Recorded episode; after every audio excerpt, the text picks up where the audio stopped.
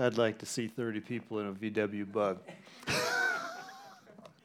I want to be sure that that can actually happen. Good morning, everybody. If you have a Bible, I encourage you to turn in it to Ezra chapter 7. And we are returning to our series on Ezra and Nehemiah after a one week break. Had somebody else last week. The theme is on renewing God's community. It's the story of the regathering of Israel after they were exiled to foreign lands. And it speaks to us today because it holds principles for our own renewal here today, here in the church. So, our focus this morning is on chapters 7 and 8, which tell the story of how this man named Ezra joined the returned exiles in Jerusalem and what he was commissioned to do by the king who sent him, a ruler named Artaxerxes. Before we go to the text, let me just uh, set this account in the overall context of the book. The book starts, chapter 1, with the decree of Cyrus, who was the king back then. This is the king that gained control over Babylon and over the whole empire. That included the lands of Israel and the city of Jerusalem. And Cyrus put this decree out there saying, I'm going to let you, you exiles, go back home and rebuild the temple. And so that's what they did.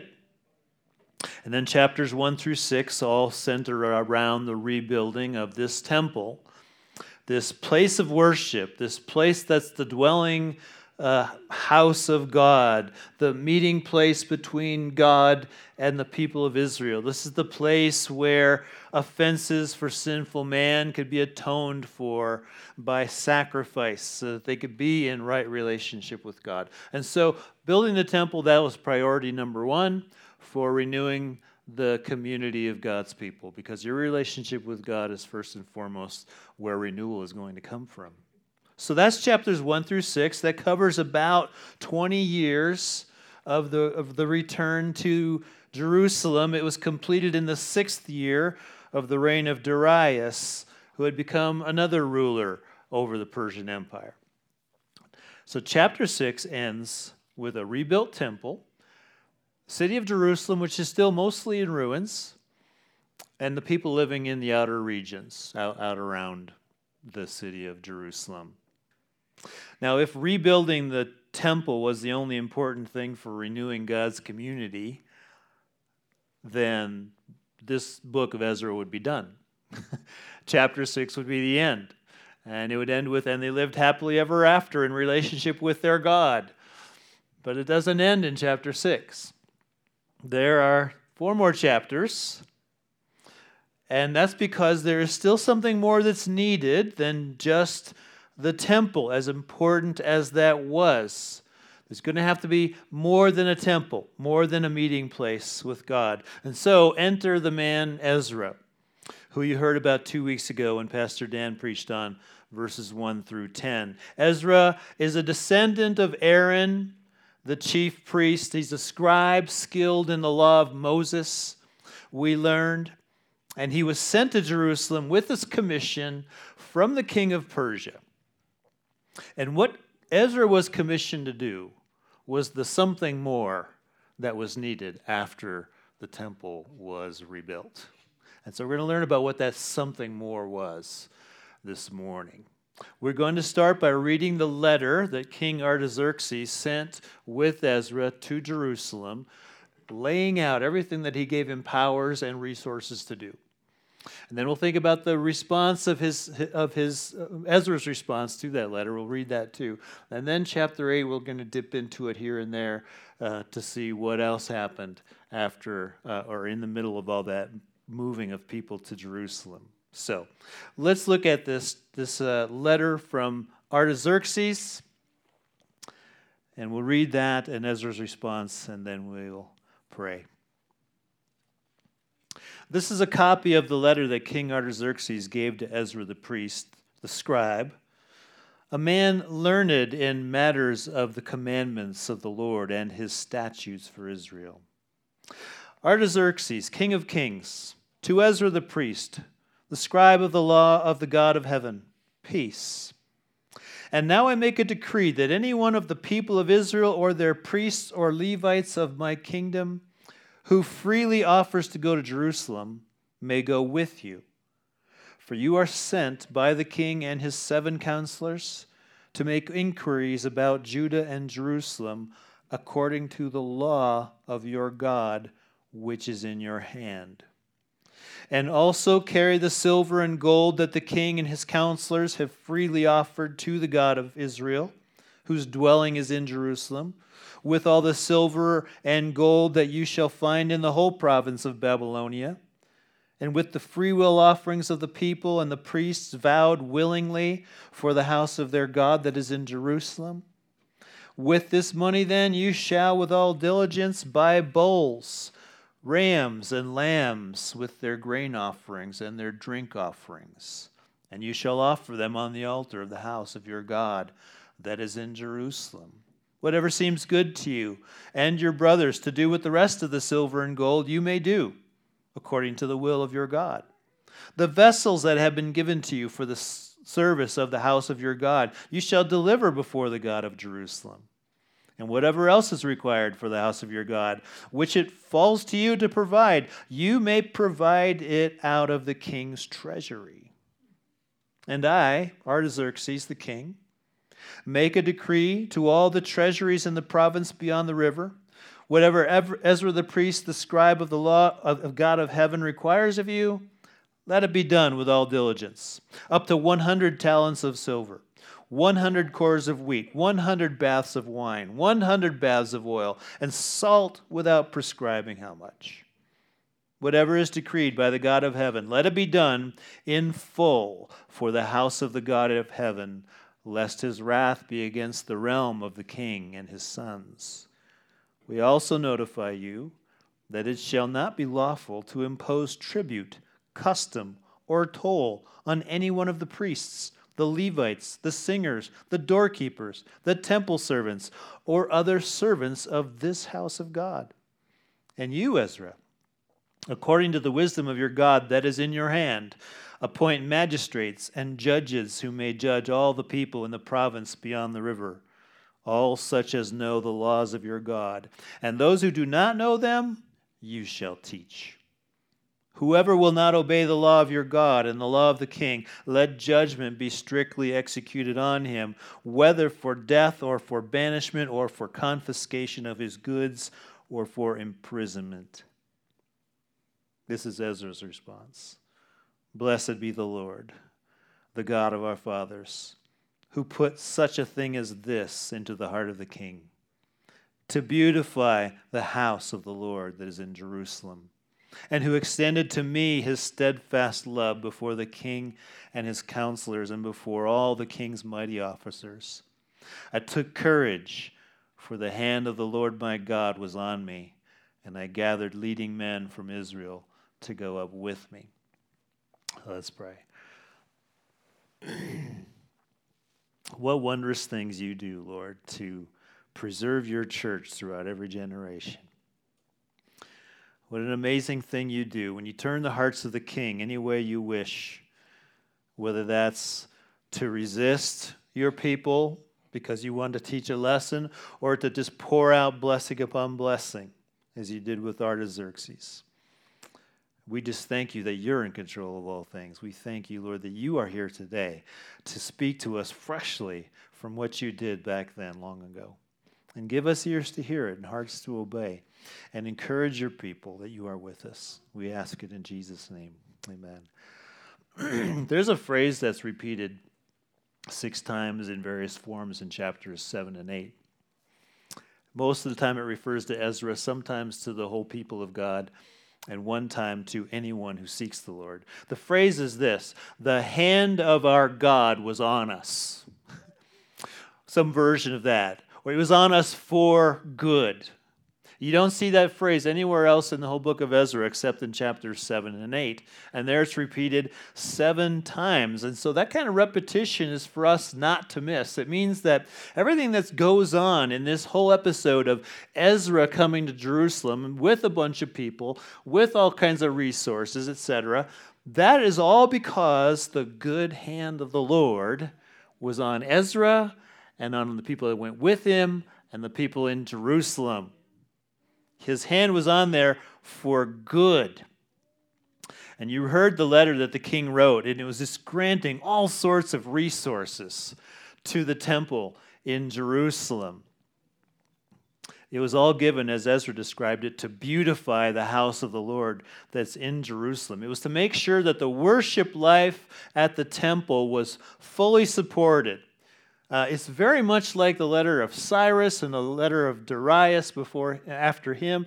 This is the third Persian king who's opened his wallet and given permission to just send people back home, back to Jerusalem, and build this temple and make sure that it thrives. Make sure that the worship life of Israel thrives there. Now, it's not because Artaxerxes was a believer. He was not. He says, It's your God. It's the God in Jerusalem. He just had this policy that, hey, whatever gods are in my kingdom, let's just satisfy them. Let's appease them all. And so, you know, that'll be good for us. That'll be good for the realm if all the gods are working for us. That's all he has in mind. But Ezra knows more than that. He says, God put it into his heart to do this but, the, but he's open. The good hand of the Lord is upon them to make sure that the temple's taken care of. But there's something new in chapter 7 and 8 that we haven't seen until now. And it's a direct result of God's good hand on his people. And that is God's word, the scriptures. Ezra comes into Jerusalem described as the priest, the scribe, a man learned in matters of the commandments of the Lord and his statutes in for Israel. So he isn't the first priest to come to Jerusalem, but he's the first person to come with this kind of title, if you will, of man who really knows his Bible. That's how he comes in to Jerusalem. In fact, he not only knows it, but he brings one with him. The king's letter mentions the law of God, which is in your hand. And his commission, his assignment from the king himself, is work this law, work this word into the life of the people in Jerusalem. He's going to appoint magistrates and judges, and if the ones who know the word. And if they don't know the word, he's going to teach it to them. So he wants this word to be sown into the life of the people in Jerusalem. What's the takeaway from all that? When the good hand of the Lord is on his people, we get God's word and we get it into our lives and we get someone to teach it to us. That is an evidence of God's goodness to us if we have those things. That sounds like a lot, a lot like a church, doesn't it? because it is. Here we are we're gathered from all the places where we live in this modern day temple, so to speak, although it doesn't really look too much like a temple. We don't have like gold and silver vessels anywhere. Um, and it looks a lot like a medical office building that's been turned into a place to meet. I don't know why, but it looks that way. But anyway, we're meeting, and here we are now. Somebody has stood up. We have Bibles, and somebody has stood up to explain it. That's the same thing that happened in Jerusalem thousands of years ago by the good hand of the Lord. When God's good hand is on us, He assembles His people, He brings His word, He brings the teaching of that word so that word can get into our life and we can change and grow and thrive. And that is how renewal is sustained. That's why a building isn't enough. That's why it does start with our relationship with God and forgiveness and right relationship with Him, but then it proceeds and is sustained by this word that is in our hand. That's what we're going to talk about more detail now for the rest of our time here. Going to look at a few different things, few go deeper and think about how important it is that this word now enters the picture in this renewal of, this, of the kingdom of Jerusalem. First, let's talk about this the, the surprising existence of Ezra. the surprising existence of Ezra. By that I mean, humanly speaking, it is surprising that someone who was learned in matters of the commandments of the Lord and passionate and able to teach that word came from the place where he did.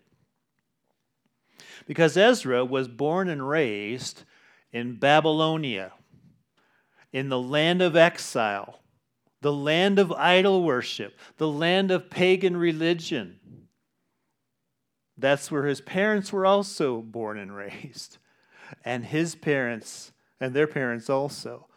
You don't notice this timeline as you read through Ezra, but if you put the pieces together with some research, you learn that by the time Ezra went to Jerusalem, the Jews had been in captivity in Babylon for 140 years. 140 years. So that's about 60 years of complete removal from Jerusalem, and then about 20 more years of returning and rebuilding the temple, and then another 60 years that pass in between chapter 6 and 7. In between chapter 6 and 7 are the events of the book of Esther. King Ahasuerus, that's Artaxerxes' dad, when he was ruler, all the events of, of Esther happened, including the thwarted attempt at, of Haman to annihilate every Jew in the, in the whole Persian Empire. That all happened between chapter 6 and 7. 140 years have gone by since Jerusalem was destroyed and people went into exile, and Ezra was born and raised in Babylon, in this place that was sometimes deadly hostile to faith, and where the Jews were the small minority religion surrounded by paganism. And yet, after 140 years of being in that environment, out steps a man who is learned in the commandments of the Lord, who knows his Bible, and he's passionate about living by it and passionate to teach it. And to boot, he has the king's permission to do it, his endorsement. That's surprising. It wouldn't be so surprising if it was in Israel all these years. But in Babylon, that's surprising. It's also encouraging because isn't it possible for us to assume that genuine commitment to God and to His Word cannot thrive in an environment of unbelief, in an environment of opposition to faith, in an environment where Christianity seems to be on the decline and secularism is on the rise. Don't we just assume the church is really in trouble? Have you ever, as a parent, thought, I'm afraid of what kind of world my kids are going to grow up in? I'm afraid that there will be too much pressure, too much secular influence for them to be to grow up and be rooted in, built up in Christ, and abounding in thanksgiving. Uh, to quote from Colossians 2 6, I just don't know how my kids are going to make it in this world. I haven't checked the numbers lately, but my generation claimed to be about 40% believers, professing believers in Christ the teens and 20s generation, that number is more like 4%. When we were in uh, Ireland, our vacation, we connected with a pastor in Dublin, and he estimated that in the Republic of Ireland, the number of real Christians is probably 1%. And that's from a country that has had Christianity since 400s AD. You can go there, you can see all these old, massive old churches, but they're all old because now nobody goes into them. In that kind of environment, we can think, oh no, the church is in trouble. My kids are in trouble. How can faith exist? It doesn't look like it can. Our kids have no shot. The church has no shot at enduring. But the existence of Ezra argues against that. Because above secular culture, above hostility to faith in Christ is the God who preserves for himself a remnant chosen by grace. That's Romans 11:5. Jesus said, "I will build my church, and the gates of hell will not prevail against it." Jesus will have the prize for which he died, which is the redeemed from every tribe and tongue and nation. That is guaranteed.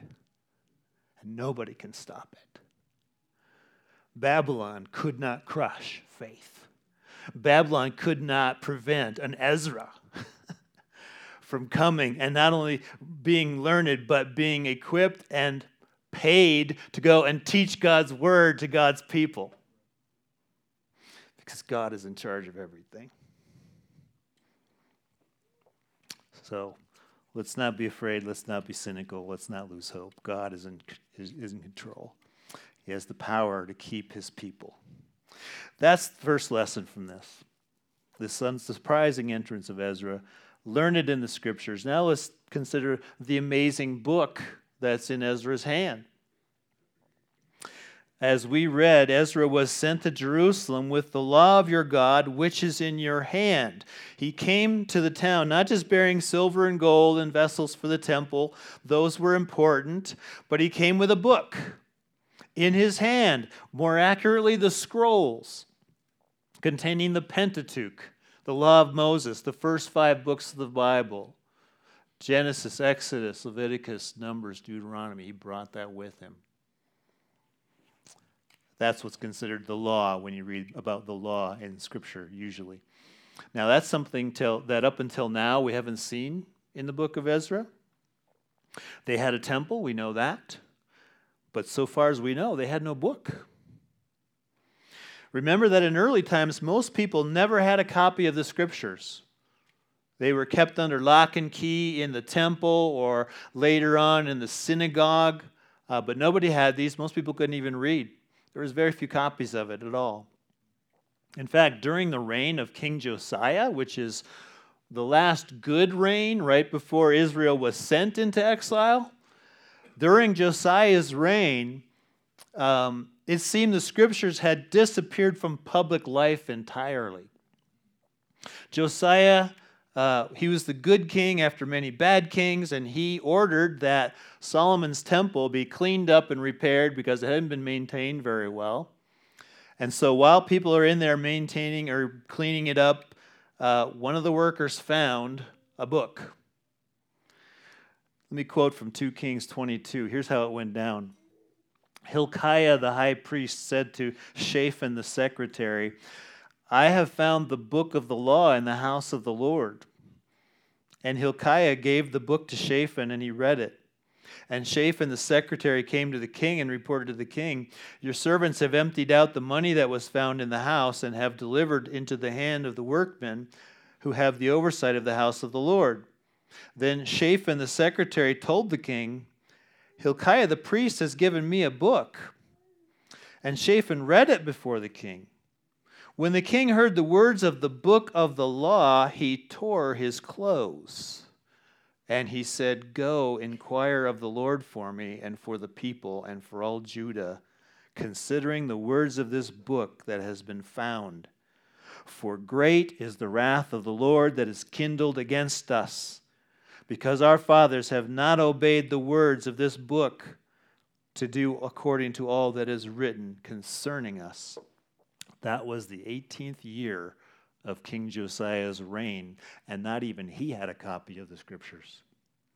And nobody seemed to have one. They had to go digging around in the temple to find this thing, and they weren't looking for it. They didn't expect it to be there. When they found it, they didn't know what it was exactly. It was a book, except that the high priest knew what it was, and they read it to Josiah, and when he hears it, he's cut to the heart because now he understands this is why we have fallen as a people. This is why the glory days are gone. Because we have neglected what's in this book. We haven't cared at all about what God said to us. We drifted away and we figured out our own way, and it all crumbled down around us. Now I get it. This is the source of everything. We despised God's book. We left it sitting in a box somewhere collecting dust. But 140 years later, 200 years after Josiah, Ezra comes back from Babylon with the book. Why? Because the good hand of the Lord was on us. When the hand of God is on us for good, He gives us His word. Because God's word, as Deuteronomy 32 says, is not an idle word for you, it is your life. All of Israel's troubles came from the fact that they stopped caring what was in it. That's where so many of our troubles come from. God didn't give up on his people, though. His good hand was upon all who seek him. So he brought it back with Ezra, a man who studied it, who knew it backwards and forwards. He was commissioned to teach it by the king. And you, Ezra, according to the wisdom of God that is in your hand, this law is his wisdom. Appoint magistrates and judges and so on and teach them. Ensure that this law gets worked into the society because we don't want, you don't want to repeat the past. That wasn't just the king's idea, that was God putting that idea into his head. Because God is merciful and gracious, God is abounding in steadfast love. God keeps pursuing us even when we stop caring.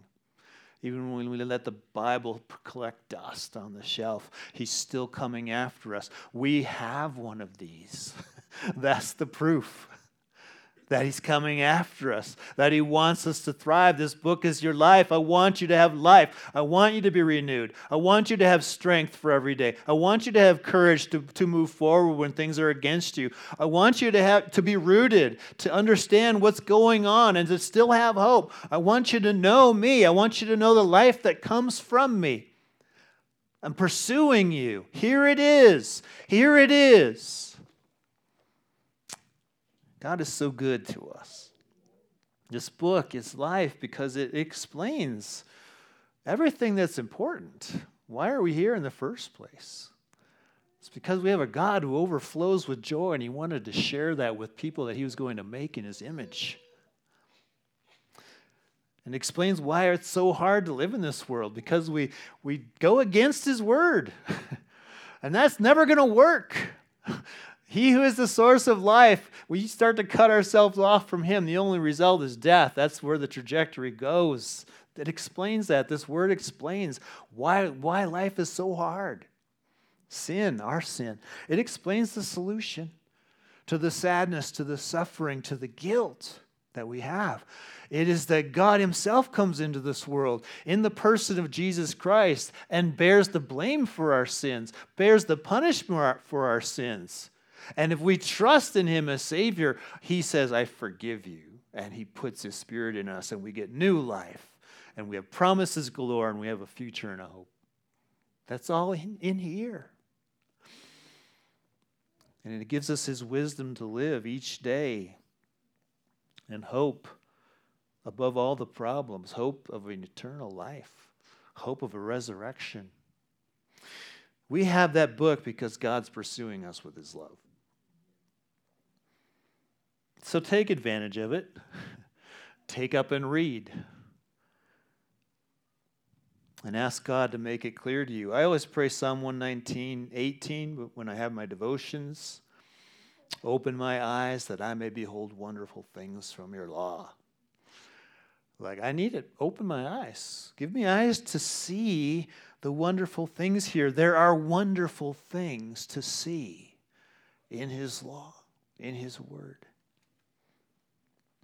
Now, one caveat we are not to do this completely alone in an isolation from other believers. There's a rhyme I once heard that highlights a not so helpful tendency we have when it's just me and my Bible and no other Christians around or nobody else speaking into my life. The rhyme was Wonderful things in Scripture I see, things that were put there by you and by me. In other words, we stick our own ideas in there, things that aren't really there.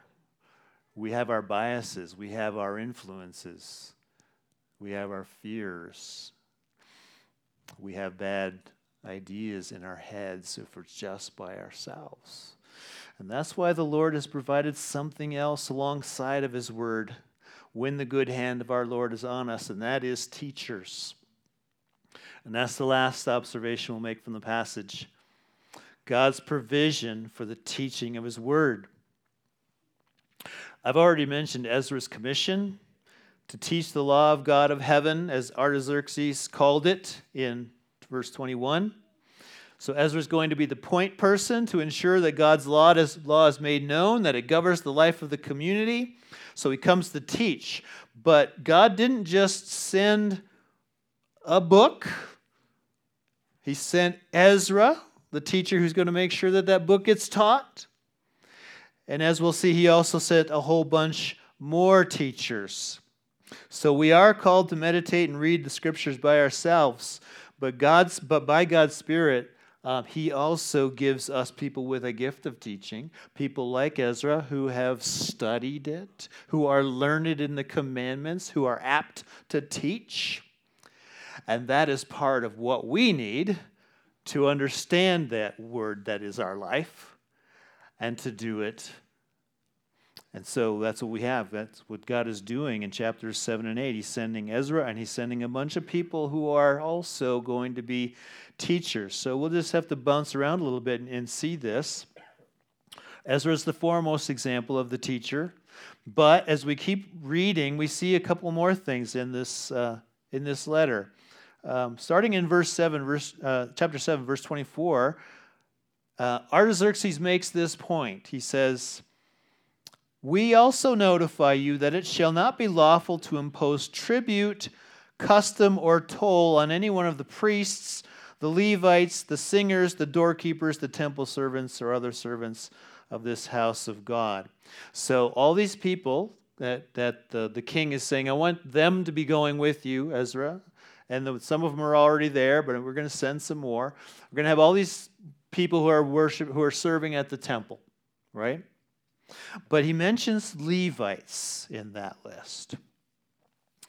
Um, Levites were temple servants. They did a lot of things in the temple, but they were also teachers.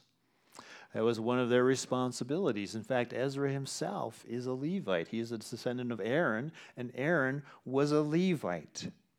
And so in the mix, you've got all these people that God is going to fund to be teachers. I mean, you read that that notification, no taxes on any of these guys. I mean, that's like government sponsored religion.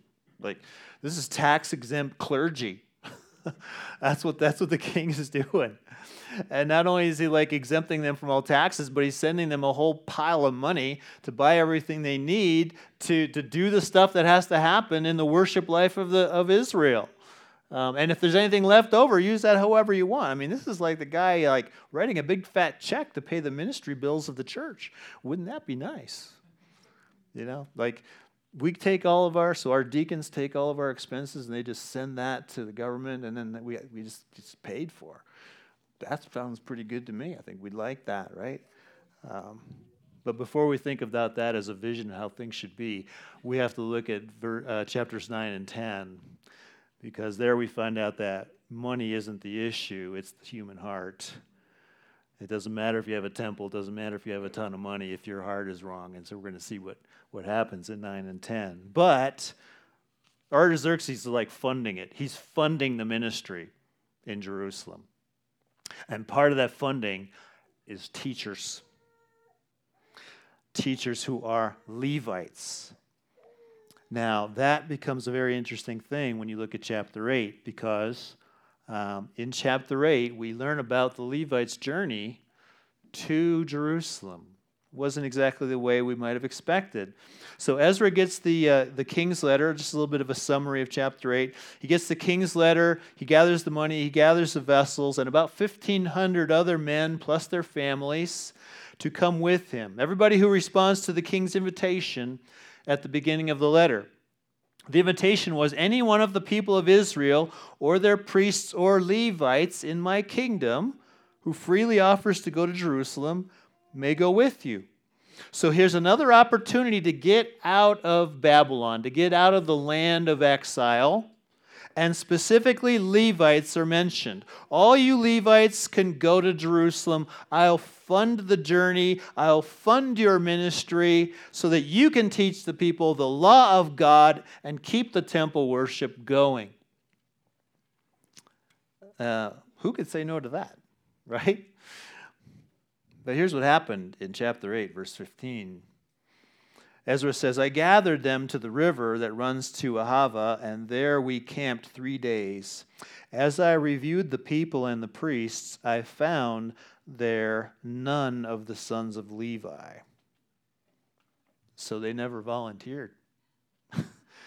they had their way paid. They could leave, they could go back. None of them said, Yeah, I'll do it. They stayed home. I love how the Bible is so realistic. Isn't it just human nature to drag our feet when we know that there's something to do that we should do, that we can do, but we just don't want to do it for some reason? Ministry opportunities are in front of us. There's a chance to do good, a ready made opportunity to make a difference, but there can be this inertia. You know, I just don't feel like it. Uh, it's just going to be too hard. It just doesn't fit into the plans that I've made for my life. Those are, can be reasons that we walk away from open doors that the Lord wants us to walk through.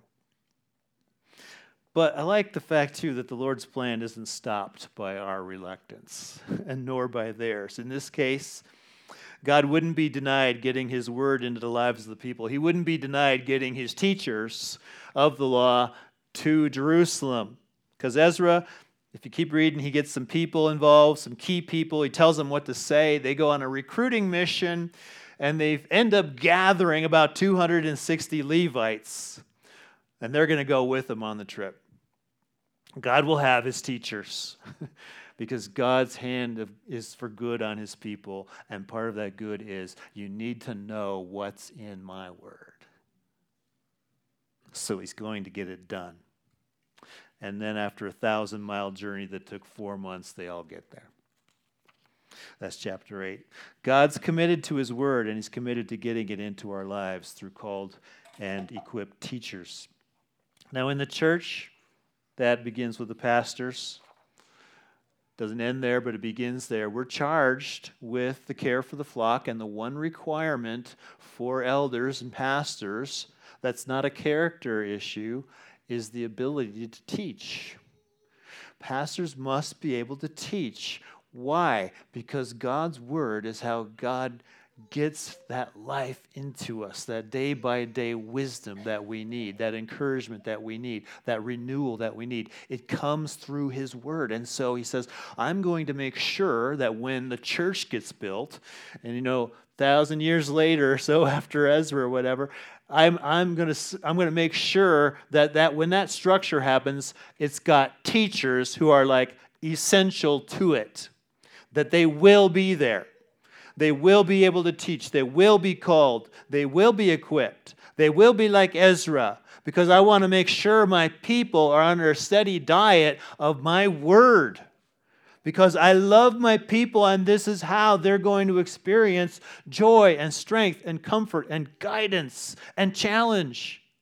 This is how they're going to grow. This is how they're going to know what to do with their lives. This is what's going to make them different from everybody else who's going their own way. And God, from eternity, has decided I will make sure my word has a central place and people that can teach it because He loves us. So we're always going to need more pastors. Sometimes they might need prodding, like the Levites. you know, I didn't want to leave. I didn't want to do it. I was called. I know it was my job, but, you know, I like it here. Uh, sometimes we need prodding. I needed prodding. I was the last one to, to say yes. You know, Mary was already on board before. My pastor was already on board before I changed jobs and became a pastor. Like I was like I was the one dragging my feet. So we're always looking to raise up more. And so we're investing in anybody who has a hunger for God and an ability to teach and lead. And so some of you, you already know who you are. You meet with us on an ongoing basis. If it's if you're not one who's doing that now and you're hungry to to know God, to be evaluated, you might have a thinking in your life that I think I'm supposed to do something with this and teaching. Come and see one of us elders because we're always raising up people. One of the joys I have is I'm on the ordination committee for the West region of churches, and I get to actually test all the people that God is raising up, the, all the guys that He's raising up for pastoral ministry. And yeah, we've we've flunked a couple guys. we don't just give them a rubber stamp, we make them pass. Um, but so many of them have just been like on fire, knowledgeable, knocked it out of the park, ready to go. And that's God's goodness to us, that He keeps on raising up more teachers, more pastors for His church because He loves us. So let's just close with this. I want to connect this whole thing to Christ. So Ezra is this surprising expert in God's word, whom God sent to Jerusalem to renew his people through teaching. And that points us to the greater Ezra, who is Jesus. Because there's no one more surprising that has been sent into our world than God in human flesh, born of a virgin. That is Jesus. And every the very author of scripture came into this world not with a book, but as the book, the word made flesh, the author of the book with us to renew us. And the Father sent Jesus into the world to do that, to revive us, to, to dignify our lives, to renovate us from the inside out, to give us a future and a hope, to point us to the way and show us the way of salvation, and to make that way of salvation by dying on the cross. God's good hand is on us this morning. Those who are in Christ, especially, He has already raised up the greater Ezra to bring us to God personally, relationally, with knowledge of who He is, ever growing knowledge by the Holy Spirit. He's come and done that for us. The hand of our God is for good on all who seek Him. So believe that, friends. Give yourselves to His Word and to His teaching in the context of the local church so that we're not just all following our own idea and then follow what God says. It is no idle word for us, it is our life. Let's pray. We thank you, Lord, that your hand is for good on us today. The fact that we're here, that we have a Bible, that we have people you've appointed to teach that Bible, the fact that your Holy Spirit is here to give us understanding because apart from Him we wouldn't know. All of that is your grace and mercy to us. We are more blessed than even those were back in the day, back in Ezra's day. Because now we have the Word with us, among us, within us, teaching us, leading us, rescuing us, saving us, renovating us. We thank you for that. In Jesus' name, amen. Stand and sing in response.